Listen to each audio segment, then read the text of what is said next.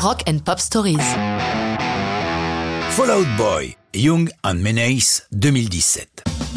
Au moment où ils mettent en chantier leur septième album, Mania, Fallout Boy est au top, ayant connu un accueil triomphal avec le précédent American Beauty, American Psycho. Justement, ils veulent profiter de cet environnement favorable pour faire évoluer leur musique, glissant sensiblement de leur post-punk d'origine vers des ambiances plus électro. Les premières versions de Young and Menace remontent à 2016. C'est Patrick Stump, chanteur-leader et l'un des songwriters de Fallout Boy, qui présente la chanson au bassiste Pete Wentz, qui lui aussi participe activement au processus de création lors du festival de Reading.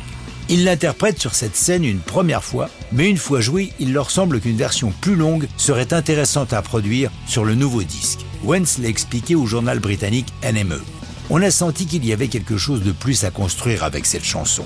On savait qu'elle n'était pas faite pour la radio, mais on pensait que culturellement il était intéressant de pousser son concept plus loin. Le faire nous a libérés. On l'a poussé aussi loin qu'il était possible. Il ajoute Il y a même eu une version plus extrême. On s'est dit Qu'allons-nous faire? C'est chaotique. Ce n'est plus de la musique. On dirait le son d'un modem des années 90. Il a fallu que l'on fasse des choix pour la version définitive.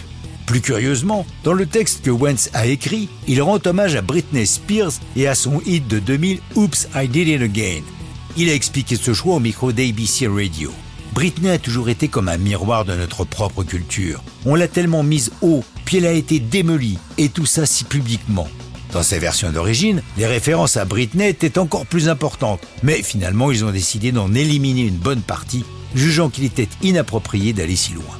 Ce n'est pas la seule personne à qui ils font référence dans Young and Menace, puisqu'il y a cette phrase Kill me twice like my name was Nicky Six.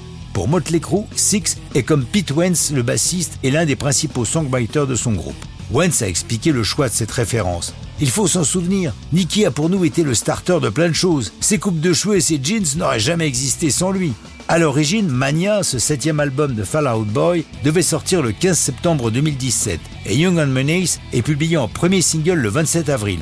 Mais les retards vont s'accumuler et finalement Mania ne sortira que le 19 janvier 2018, précédé, chose rare, par 5 singles. Curieusement, aucun d'entre eux n'est classé alors que l'album dès sa sortie prend la première place des classements US. Mais ça, c'est une autre histoire de rock'n'roll.